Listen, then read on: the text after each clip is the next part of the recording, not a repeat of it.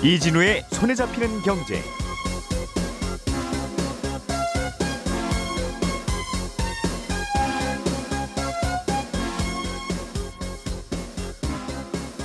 안녕하십니까 이진우입니다.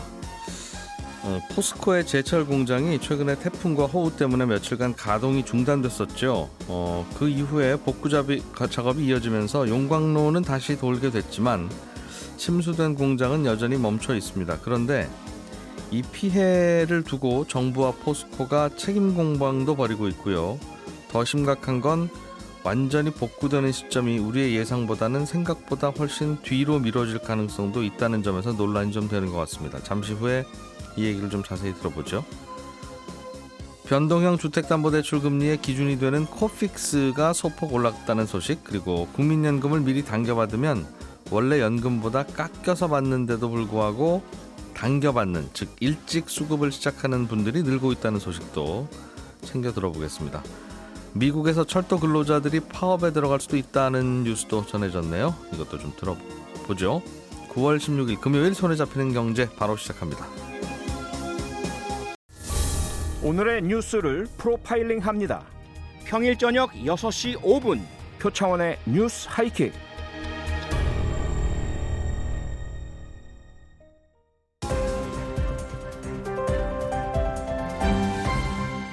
이진우의 손에 잡히는 경제.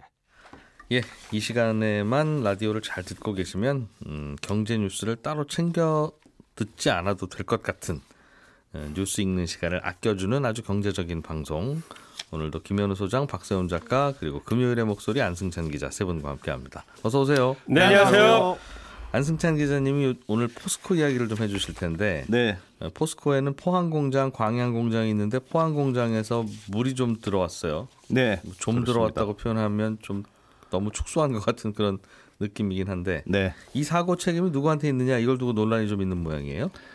그렇습니다. 일단 상황을 조금 정리를 해볼게요. 어, 엊그제 산업통상자원부 차관이 기자실에 갑자기 내려옵니다. 네. 원래 브리핑이 있던 일정이 아니고 갑자기 내려와서 뭐라고 했냐면 포항 철강 산업의 피해는 전례를 찾아보기 어려울 정도로 심각한 수준이다 이렇게 말했거든요. 음. 그러니까 뭐 이 정도 들으면 아 정부도 이번에 포, 포항 제철소가 물에 잠겼다고 하니까 굉장히 걱정하는구나. 네. 뭐이 정도로 들리는데 여기서 차관이 한 마디를 더 붙이면서 이제 논란이 되는 건데 뭐라고 했냐면 이번 태풍 흰남노가 충분히 예보된 상황에서 이런 큰 피해가 발생한 것에 대해서 중점적으로 따져보겠다. 네. 이렇게 말했거든요. 조금 번역을 해드리면 태풍 온다고 이미 예고가 다 됐는데 포스코가 대처를 안일하게 해서 이런 사고가 생긴 거니까 너희한테 책임을 좀 물어와야 되겠다. 뭐 이런 엄포인 셈인데 예.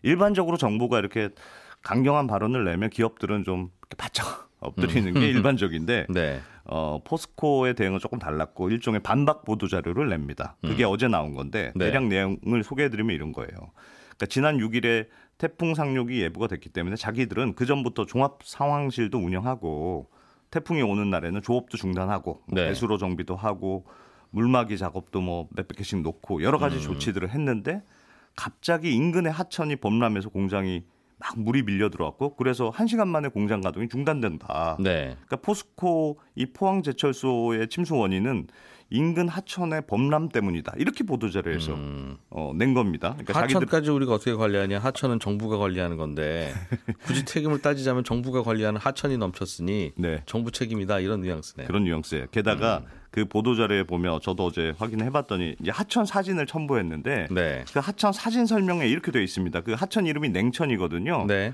냉천 공원화 사업 때문에 물길이 좁아졌다. 이런 설명을 넣어놨어요. 음. 네. 그 포항제철소 옆으로 이 냉천이 지나가는데 냉천이 하천의 이름이군요. 그렇습니다. 예. 근데 그 MB 정부 때 포항시가 이 냉천 정비 사업이라는 걸 하거든요. 근데 음. 정비 사업이 하천을 이렇게 한 게 아니고 네. 이 냉천 주위에다 산책로 만들고 자전거 도로 만들고 이런 사업이었어요. 음. 그, 그러면서 하천이 더 좁아지면서 이제 유속이 더 이번에 빨라졌다는 게 포스코 쪽 주장이고 네. 포항시는 이 보도 자료를 듣고 펄쩍 또 뛰는 거죠. 음. 그러니까 하천 폭은 정비 사업 전이나 지금이나 거의 비슷한데 왜 그걸 우리한테 갑자기 씌우느냐? 10년이나 지나서 그렇습니다. 말씀을 진작 하시든가. 네. 근데 사실은 포항시하고 포스코하고 사이가 별로 안 좋아요. 그러니까 음. 포스코가 그 올해 초에 지주 회사인 포스코 홀딩스로 출범하면서 예. 그 본사 소지를 포항이 아닌 서울에 등록을 했거든요. 네. 그러면서 포항이 우- 우리가 너희를 어떻게 키웠는데 너희가 이제 와서 이럴 수 있느냐고 음. 굉장히 강하게 항의를 했고 그래서 포스코가 결국은 내년 3월에 다시 포스코 홀딩스의 본사를 포항으로 이전하기로 합의는 했습니다. 이게 포, 뭐 상징적인 의미뿐만 아니라 포스코 홀딩스가 버는 돈의 법인세, 법인세와 지방소득세 있어요. 예. 그걸 어디 지자체에 내느냐에 예, 문제도 있죠. 결정이 되기 때문에 네.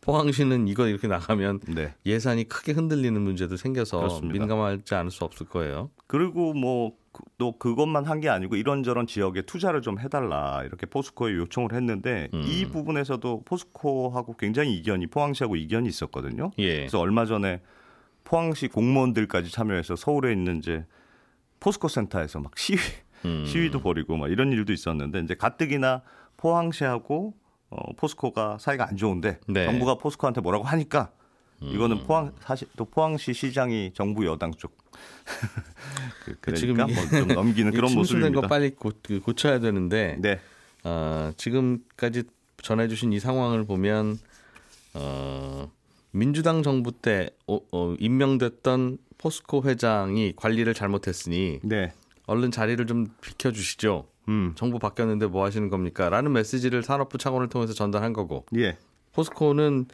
무슨 소리냐? 라는 반발을 한 거고 네. 거기에 대해서 포항시는 왜 중간에 우리가 끼어드느냐 라는 이야기를 한 것 같네요. 그렇습니다. 음. 어, 그게 사실은 구- 제일 중요한 게 이제 공장이 언제 복구되느냐 하는 거겠잖아요. 예. 근데 그것도 지금 말이 달라서 지금 또 논란이 되고 있는데 음. 현재 이제 고로 그러니까 용광로처럼 팔팔 끓이는 거 있잖아요. 그거는 가동을 시작했습니다. 또 주족이라고 해서 이제 틀에다가 이 빨간 쇳물 넣는 어, 그런 과정도 어느 정도 복귀, 복구가 됐기 때문에 네. 지금까지는 그 슬래브라고 하는 그 중간 반제품, 완제품까지는 아니고 중간 단계에 있는 제품까지는 해- 생산이 되고 있는데 음. 문제는 열연 공장입니다. 열연 공장이 어떤 거냐면 슬래브에 이제 반제품 상태인 슬래브를 용도와 크기에 맞게 이렇게 뜨겁게 압력을 가해서 최종 제품으로 만드는 게 이제 열연 음. 공장인데 침대 매트리스처럼 된 그 철강 덩어리를 네 쫙쫙 밀어서 그렇습니다. 철판으로 만들어야 되는데 그런 거예요. 매트리스까지는 지금 만들 수 있는데 음. 미는 작업이 안 된다는 그 거군요. 열연 공장이 제일 많이 잠겼거든요. 음. 그뭐 그거 그걸 시켜서 다시 하면 냉연 강판이 되고 뭐 이런 건데 예. 어쨌든 이번 포항지철소에서 이 열연 공장이 이 냉천하고 가장 가까운 데 있었거든요. 그래서 피해가 그때 가장 컸습니다. 네. 지금도 물이 완전히 다 빠진 사- 상태는 아니고 복구도 가장 느린 곳이 이 열연 공장인데 음. 열연 공장이 제대로 안 돌아가면 이제 열연 강판, 냉연 강판 뭐 이런 게 제대로 못 나온다 이런 뜻이기도 해서 심각한데 이 산업통상자원부에서는 뭐라고 설명하냐면 이 포항제철소가 완전히 정상화되려면 6개월 이상 걸릴 거다 이렇게 밝혔습니다. 피해가 그러니까 상당히 크다. 네, 이는 사, 말이군요. 사진들 막 이렇게 보면 예. 흙탕물이 들어왔기 때문에 그 안에 있는 변압기라든가 모터라든가 이런 게 다 그냥 젖은 것뿐 아니라 다 흙탕물이 들어갔잖아요. 아, 그러니까 물 이- 빠지면 되는 일이 아니군요. 그렇습니다. 그래서 이거 아예 다 못 쓰게 되는 상황이다 이런 지적이 많고 뭐 지금 얼만큼 고장 난지도 파악이 아직 안 된 상태거든요. 그래서 예. 만약에 이거 전부 다 주문해서 다시 설치하려면 6개월은 무조건 걸린다. 음. 이게 이제 산업통상자원부의 설명인데 네. 포스코는 여기에 대해서 뭐라고 하고 있냐면 아니다. 3개월이면 다 정상화될 거다. 이런 입장을 어제 또 밝혔습니다. 그러니까 정, 이게 포스코 설명 뭐냐면 내년 공장은 지금 방, 금방 복귀가 될 수 있을 것 같고 이 열연 공장이 1공장, 2공장이 있는데 음. 네. 1공장도 다음 달 초된, 초에는 가동이 될 것 같다. 음. 그러니까 제일 피해가 심각한 게 이 열연 공장인데 이것도 연말에 가동할 수 있도록 복구 작업을 서두르겠다. 이렇게 설명했어요. 네. 그러니까 물론 포스코도 무조건 이때 된다 이렇게 말한 건 아니고 잘 들어보면 그걸 목표로 하겠다. 혹은 음. 할수 있다는 의지를 가지고 최선을 다하겠다. 이렇게 살짝 말은 흐리긴 있습니다만 어쨌든 음. 정부하고 얘기하고는 조금 결이 다른 음, 그런 느낌이죠. 네. 전반적으로 생각보다는 시간이 많이 걸릴 것 같다는 게 주변의 의견이긴 한 것 같아요. 그렇습니다. 모터가 고장 났는지 확인해서 그럼 그 모터 다시 주문하고 생산되는데 얼마나 걸릴지 모르고 예. 어, 일부 기판들은 도대체 이걸 어디다 주문해야 되는지 무슨 부품인지 이걸 화- 확인이 안 된다면서요. 그렇습니다. 그러면 생각 생각보다는 오래 걸리는 건 맞는 것 같은데.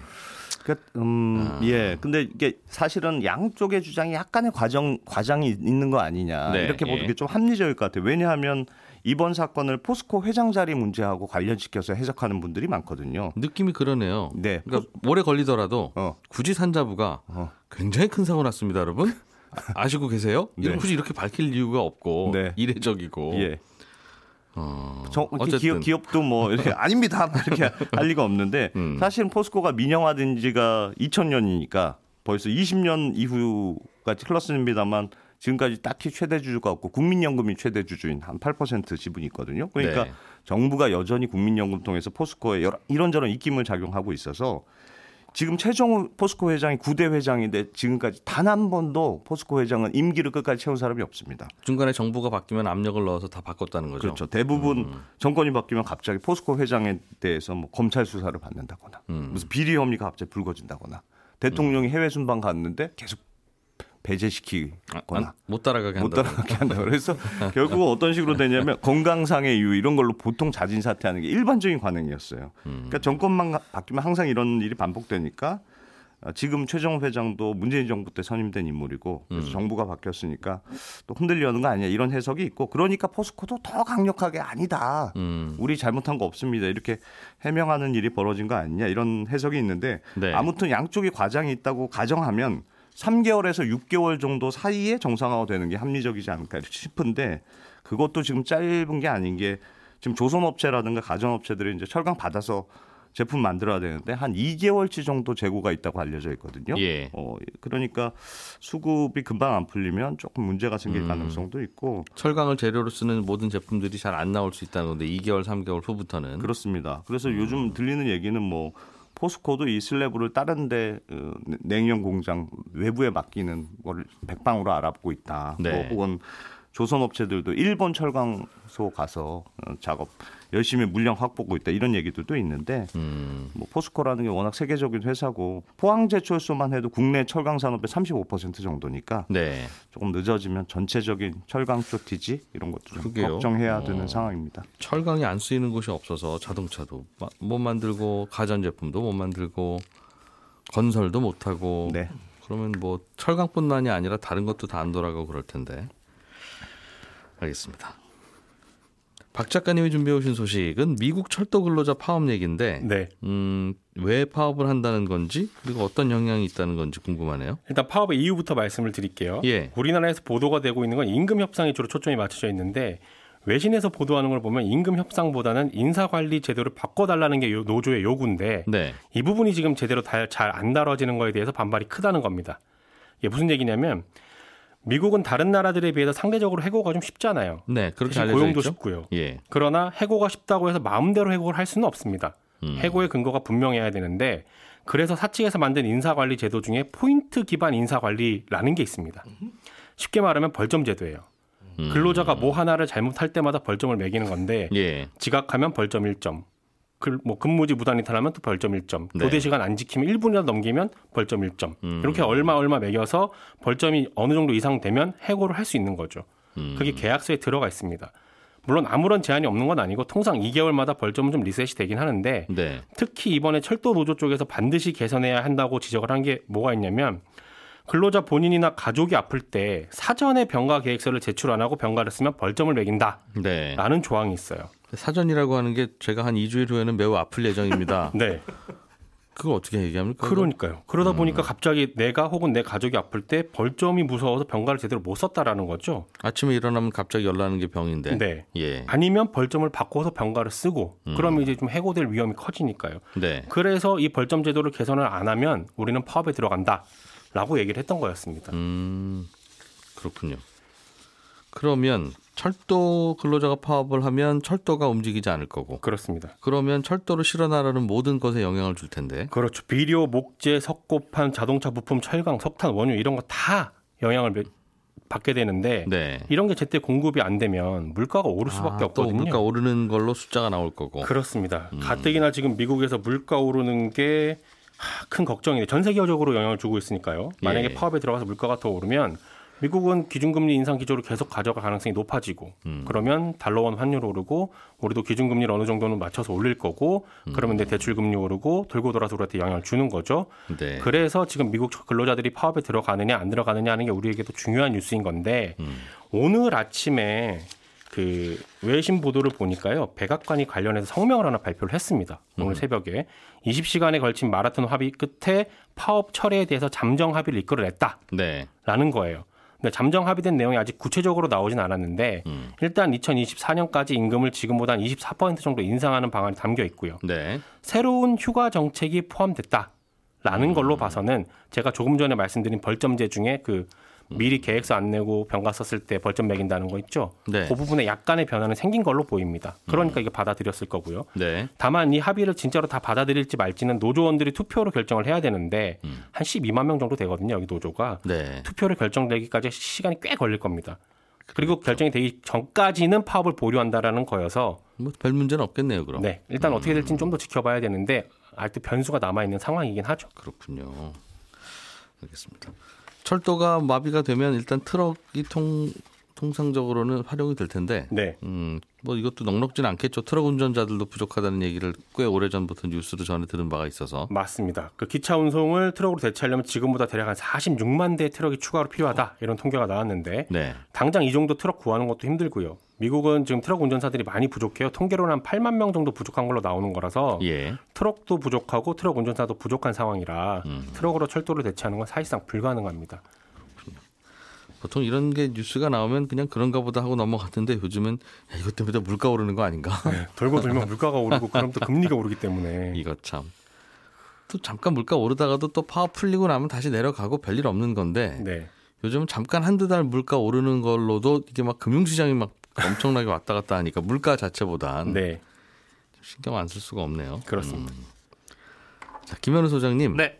코픽스라고 하는 건 이제 변동금리 대출을 받은 분이 금, 어, 예금 금 아, 대출 금리를 어떻게 내느냐, 얼마나 내느냐, 네네. 내 통장에서 얼마나 빠져나가느냐, 그렇죠. 그걸 결정할 때 참고가 되는 네. 기준이 되는 기준이 금리입니다. 되는 금리죠. 네. 변동금리 대출의 어떻게 보면 원가라고 보면 되는데 이 원가에다가 은행들의 마진을 붙인 게 우리가 받는 대출 금리가 되는 거죠. 예. 아, 매월 15일에 발표를 하는데 어제 신규 코픽스 금리가 생각보다는 아주 적게 올랐어요. 얼마나 올랐어요? 0.06% 포인트 올랐습니다.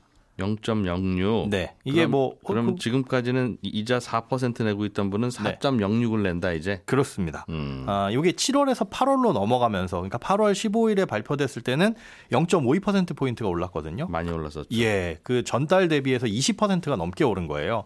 그런데 지금은 한 2% 남짓 오른 거니까 어, 지난달에 비해서는 꽤 적게 올랐습니다. 근데 왜 적게 올랐느냐? 사실은 지난달에 그 예대금리 공시가 있었고 이것 때문에 은행들이 눈치를 보면서 예금 금리를 많이 올리고 있다라는 기사들을 많이 접할 수 있었는데 네. 사실 그렇게 많은 기사들을 접한 것과는 달리 실제 현장에서 8월 한 달간 취급된 신규 예금은 음. 그렇게 금리가 높지 않았다라는 거죠. 뭐 물론 높은 고금리의 적금 예금이 판매되긴 했으나 이미 7월에 많이 올라 있었고 8월도 올랐지만 7월에 비해서 찔끔 올랐을 뿐이다라고 이제 해석을 할 수가 있는 거거든요. 이렇게 신규 취급액이 0.06% 포인트 올라서 요걸 기준으로 어, 대출을 받으신 분들은 크게 뭐 부담은 없으실 것 같은데 네. 문제는 어, 쌓여 있는 예금 적금들 음. 음, 잔액 코픽스는 지금 계속적으로 오르고 있습니다. 어, 잔액 기준 코픽스가 0.2% 포인트 올랐고 신잔액 기준 코픽스라고 하는 건 0.17% 포인트 올랐다. 그건 꽤 올랐군요. 요거는 꽤 오르고 있습니다. 계속 이렇게 한 0.2 남짓한 수준에서 꾸준하게 올라오고 있거든요. 그러니까 신규 취급액은 뭐냐면 지난달에 잡은 물고기에 예. 줘야 될 먹이. 음. 잔액 기준 코픽스는 지금까지 잡아놓은 물고기. 물고기 에 줘야 될 먹이. 음. 저수지에 그런데 그 지난달까지 잡아놓은 모든 물고기에 줘야 될 먹이들이 지금 더 점차 점차 늘어나고 있다는 거죠. 지난달은 찔끔 올랐지만 그래서 물고기가 지난달은 조금 잡혔다 이렇게 보시면 되는데 이게 어떤 기준 어떤 그 코픽스를 내 대출의 기준금리로 하느냐에 따라서 이제 사실은 희비가 갈릴 수가 있는 부분인데 신규 취급액을 기준으로 하셨던 분들은 지난달 같은 경우에는 큰 폭으로 올랐었겠지만 음. 어, 이번 달은 조금 덜 오를 수 있고 그리고 앞으로 은행들이 예금 적금 금리를 그렇게 빨리 올리지 않는 분위기가 된다고 한다면 요거는 큰 영향이 아마 없을 겁니다. 그런데 아, 잔액 기준 코픽스 대출을 받으신 분들은 이제 부담스럽겠죠. 근데 지난달에 이제 정부에서 이렇게 예금 금리 가파르게 오르다 보니까 신규 취급액 코픽스 금리가 오르는 거 아니냐. 지난달 잡은 물고기 밥 많이 줘야 되는 거 아니냐. 그러면 그에 대한 대출 금리가 올라서 서민들도 힘들어지는 거 아니냐. 이런 지적들 때문에 잔액 기준 코픽스를 기준으로 하는 대출을 활성화시키겠다라는 에, 방침을 내놓은 적이 있어요. 근데 지금 이제 시장에서는 고민을 많이 해야 될 게 이 신규 이 코픽스하고 잔액 기준 코픽스하고 실제 대출 금리 차이를 보면 별로 안 납니다. 당연히 그렇겠죠. 뭘 기준으로 선택하느냐에 따라서 대출 금리가 달라지면 그렇습니다. 음. 뭐 다 글로 몰릴 테니까요. 네. 그러니까 예를 붙여서 뭐 예를 들어서 원가가 천 원인 우동에는 마진 천 원 붙여가지고 이천 원을 파는데 음. 원가가 오백 원인 라면에는 마진을 천오백 원 붙여서 이천 원을 파니까 소비자 입장에서는 둘 다 이천 원에서 똑같거든요. 음. 그런데 아, 원가가 이게 더 적네라고 해가지고 선택을 했다가 아, 이 가- 오르는 속도가 더 가파르면 음. 원가가 오백 원이었는데 얘는 매달 꾸준하게 이제 앞으로 올라가게 되면 더 부담이 될 수 있는 거라서 지금처럼 꾸준하게 잔액 기준 코픽스가 올라간다 했을 때 이걸 기준으로 삼는 대출을 받는 건 조금 음. 어, 어려워질 수 있습니다. 알겠습니다. 정리를 하면 우리 변동금리 대출의 기준이 되는 건 코픽스라는 건데 이거는 신규 기준 코픽스, 뭐 잔액 기준 코픽스 두 가지가 있더라. 네, 신규 기준 코픽스는 기준금리에 따라서 굉장히 민감하게 변화하고 네, 그렇죠. 기준금리 오르면 바로 퍽 오르겠다. 내리면 네. 또 바로 톡 내렸다가 그러는 거고 네. 잔액 기준은 좀 더 천천히 움직이더라. 방향성은 비슷한데 맞습니다. 기준금리 지난달에 올랐으면 몇 달 후에 또 오르겠구나. 느리, 느리, 천천히 가는. 신규 코픽스는 토끼, 네, 음, 잔액 코픽스는 거북이. 거북이 그러나 그냥 가는 방향은 어차피 둘이 같이 간다 결국은. 맞습니다. 음, 지금은 거북이가 뒤 뒤에 썩어 있지만 나중에 음. 또 앞지를 수도 있다는. 지난달에는 신규 코픽스는 별로 안 올랐고 네, 토끼는 작고 자기 시작했어요. 거북이는 계속 그래도 꾸준히 걸어와서 꽤 올랐다. 네, 그렇습니다. 음, 그런 얘기군요. 알겠습니다. 국민연금. 네, 국민연금을 미리 당겨받는 분들도 있죠. 예, 그렇습니다. 당겨받을 수도 있고. 당겨받게 되면 그런데 일찍 받는 장점은 있지만 연금이 깎입니다. 예를 들어서 60세에 받는 돈이 뭐 100만 원인데 이걸 5년까지 당겨받을 수 있거든요. 음, 그래서 55세에 받으면은 1년에 6%씩 깎여받아서 총 30%가 덜 나오는 거죠. 이제는 뭐 대부분 분들이 65세부터 연금을 받게 돼서 당겨 받아봐야 60세부터 받을 수 있는데 네. 아, 이렇게 적게 받게 됨에도 불구하고 어, 올해 들어서 조기 노령연금 이 수급자가 갑자기 늘어났다라는 통계가 있습니다. 그러니까 2019년에는 요거 신청하시는 분들이 한 4,400여 명, 네. 2020년에는 4,300명, 그리고 작년 2021년에는 3,900명 이런 식으로 점점점 줄어드는 추세였는데 음. 올해 들어서는 6월만 하더라도 6월까지만 하더라도 4,800명으로 갑자기 급증을 했더라. 네. 라는 겁니다. 이게 연말까지 가면 사실은 더 늘어날 수 있죠. 그래서 이게 왜 이렇게 늘어났는가? 이건 뭐 직접 신청하신 분들한테 일일이 여쭤봐야 돼야지 확실히 알겠지만 요거에 대해서 건강보험료 피부양자 자격이 까다로워졌기 때문이다라는 분석이 있어요. 이거 당겨받는 거는 물론 내가 돈이 가진 게 별로 없어. 네. 지금이라도 당장 어려우니 당겨받아야 되겠어. 네. 그거는 이해가 되는데. 그렇죠. 건강보험료 때문에 당겨받아야 되겠어. 네. 그거는 무슨 논리입니까? 소득이 없을 때는 자녀가 뭐 직장에 다니고 있으면 직장 가입자로서 얹혀가지고 건강보험료를 안 내도 되는 피부양자라는 자격이 있는데 예. 그 피부양자 자격 요건 중에서 소득이 이 중요한 음, 요건을 차지합니다. 할아버지 따로 버시는 돈이 있으면 이제 얹혀서 하시면 안 돼요. 그렇죠. 그런데 예. 그 따로 버시는 돈의 기준이 8월까지만 하더라도 연간 3,400만 원이었는데 음. 이번 달부터 바뀌어서 연간 2천만 원으로 강화됐습니다. 네. 그러니까 기존에 아, 그 소득에 국민연금 매달 받는 것도 더하는군요. 포함됩니다. 그래서 국민연금 어 이거 국민연금 10만 원 더 받으려다가 건강보험료 30만 원 내겠는데라고 판단하시는 분들은 이런 선택을 할 수도 있는데 그래서 당겨받아서 매달 받는 국민연금 금액을 낮춰야 된다. 그렇죠. 어, 그래서 실제로 그런 것인지는 조금 더 지켜봐야 되겠는데 이런 것들도 움직임이 있다라고 야, 볼수 이건. 좀 제도 개선이 필요하겠네요. 똑같은 할아버지가 당겨 받으시면 건강보험료 피부양자가 되고 안 되고 그러면 그게 그렇죠. 똑같은 할아버지인데 왜 그럽니까? 네. 손에 잡히는 경제가 3년 만에 경제 콘서트를 엽니다. 이번 콘서트는 기후 위기가 경제 위기다라는 주제로 서울대 환경대학원 홍종호 교수가 강연해 주시겠습니다. 경제 콘서트 참석을 원하시는 분들은 손에 잡히는 경제 홈페이지에 들어오시면 신청하실 수 있습니다. 콘서트에서 만나요. 네, 저는 11시 5분에 이어지는 손에 잡히는 경제 플러스에서 다시 인사드리러 오겠습니다. 고맙습니다. 이준우였습니다.